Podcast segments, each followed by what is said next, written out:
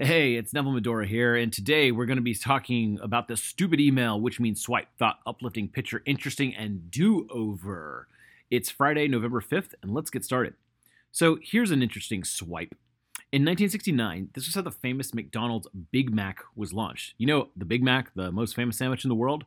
Well, it says McDonald's introduces Big Mac, a meal disguised as a sandwich. And the Big Mac at the time was quite large for a hamburger. Most hamburgers were pretty small, and this one had three buns, a bunch of cheese, a bunch of sauce, a bunch of pickles, a bunch of lettuce, and two patties. So it was a big, big meal combined into one sandwich.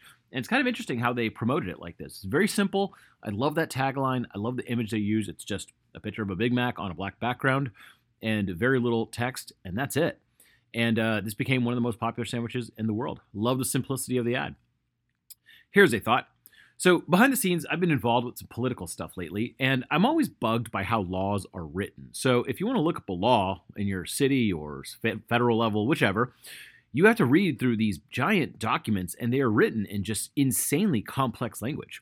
For example, if you are in charge of a city and wanted all the excess taxes collected at the end of the year to be equally given back to all the citizens, it would be buried in a big document and it would look something like this. And it says something along the lines of Section 9.4.14.b. In the causal event of aforementioned budget exceeding the totality of taxation intake on the last day of the year, the city shall hereby grant an equal distribution to all citizens no later than a present time as decided by the council. So, this section 9.4.14 can easily get looked over or buried or manipulated because the words are so crazy and the taxes that are collected might not actually get distributed. However, in the future, when things are more trackable and everything's more computerized and digitized, there's an easy way to code something like this.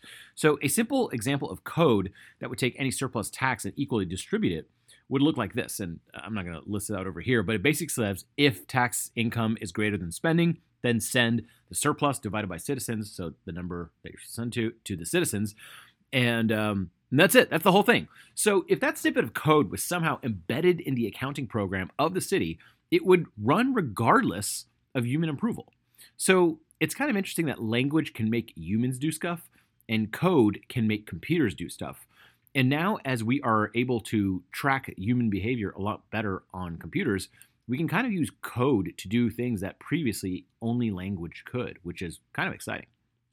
Here's something kind of uplifting. Um, these are some quick Kopywriting Kourse numbers from October 2021, last month. So um, let's see. Th- this covers tweets, blog, email, and members area. So real quickly, uh, I tweeted 134 times. I had 29,800 profile visits, 372,000 impressions. Meanwhile, over on the web page, we had 142,000 page views and an average time of two minutes and 40 seconds on page. Pretty good. Um, we sent about 625,000 emails uh, received back 851 emails. And in our members area, we posted 43 different videos, had 105 different wins. Uh, there's a 1,208 posts, 2,000 something reactions, 171,000 words, and 741,000 characters. Fun times. Uh, uh, jump in the members area if you if you want to get your copy reviewed or just learn more about copy or watch other people go through the process, which is very helpful. And here's a picture now, this was a very neat experience. Uh, me and some buddies had dinner with Peter Thiel in LA. So, Peter Thiel is this famous investor guy.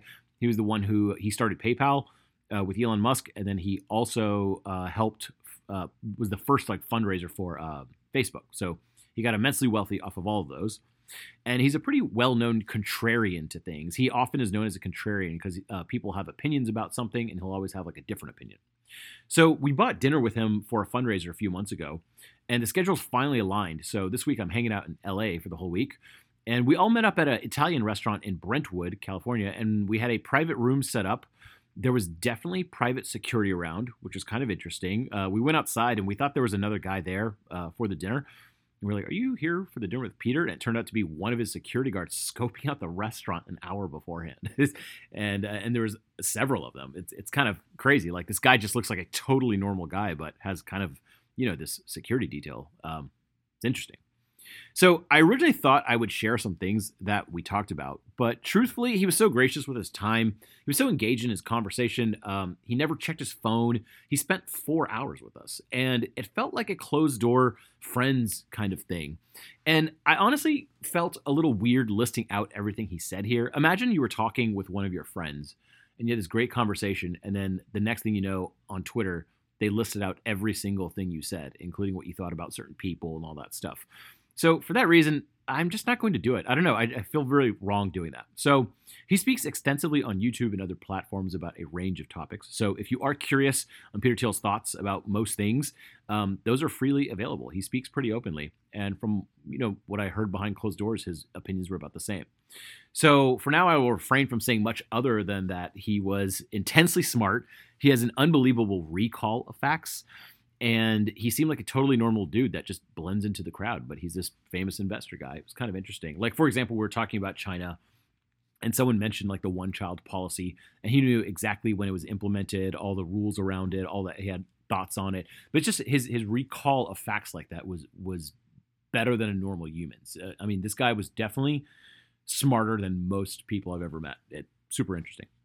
Um, here's something interesting i saw also this is what a computer sees when you upload an image or video to any social network. So you think that you upload an image to Facebook and it just stores a dumb image, you know, on its servers. But that's actually not what happens.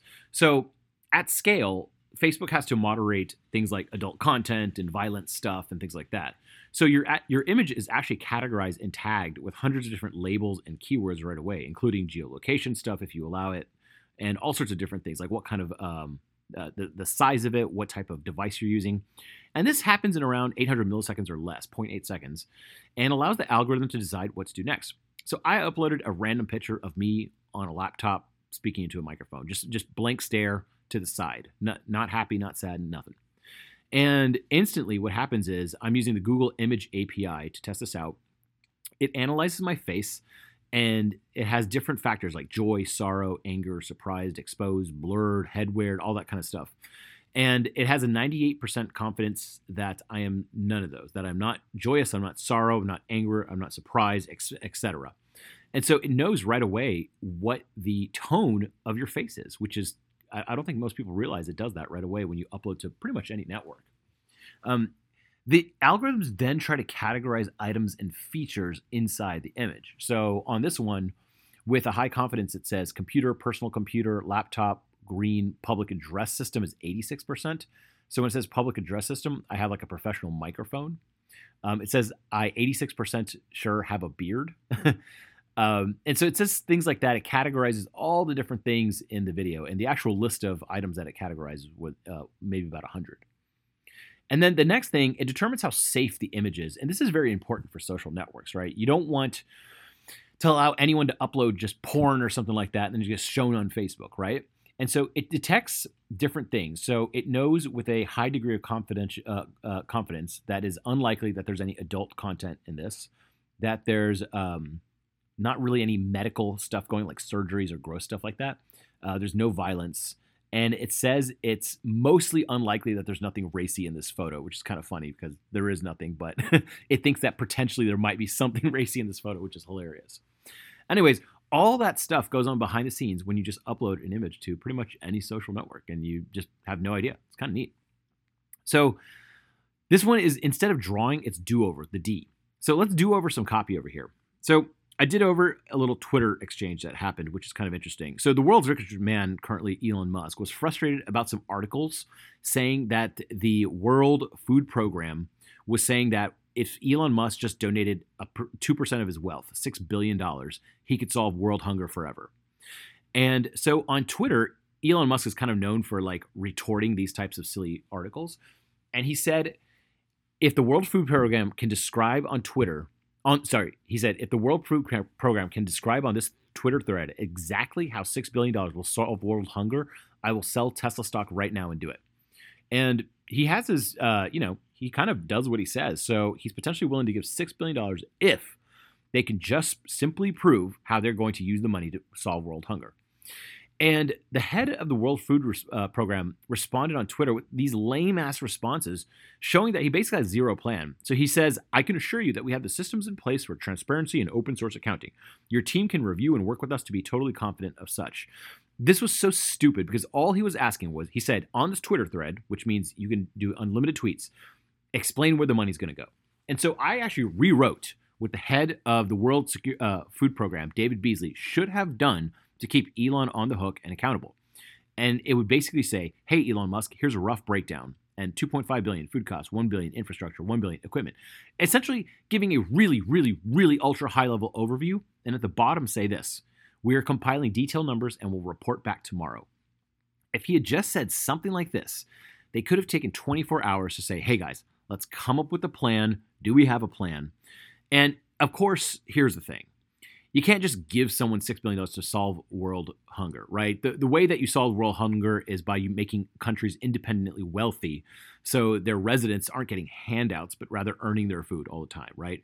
But these uh, some of these organizations always say like, "Oh, we just need more money to solve world hunger," when in fact it's not a money program. In fact, the World Food Program got more than 8.5 billion in, in funding that year. So if they could just solve world hunger for six billion dollars, they should have just done it, right? Um, so the guy keeps trying to rope the world's busiest man, Elon Musk, into meetings on Twitter with lame responses like this. Um, so David Beasley was responding to Elon Musk saying, instead of tweets, allow me to show you. We can meet anywhere, Earth or space, but I suggest in a field where you can see the, our people, processes, and yes, technology at work. I will bring the plan and open books. But it's like this guy could have just, if he says he has a plan and open books, post pictures of it on Twitter, dude. Like this guy is blowing six billion dollars right now, and everyone's just lambasting him, saying like, "Oh, you clearly have zero plan." So less than 240 characters of text could have secured six billion dollars, and this guy just totally blew it. Anyways, uh, that is the Friday stupid email, which of course means swipe thought, uplifting, picture, interesting, and do over. So it's Friday, November 5th, 2021. I hope you have a great day. My name is Nel Medhora. Talk to you later.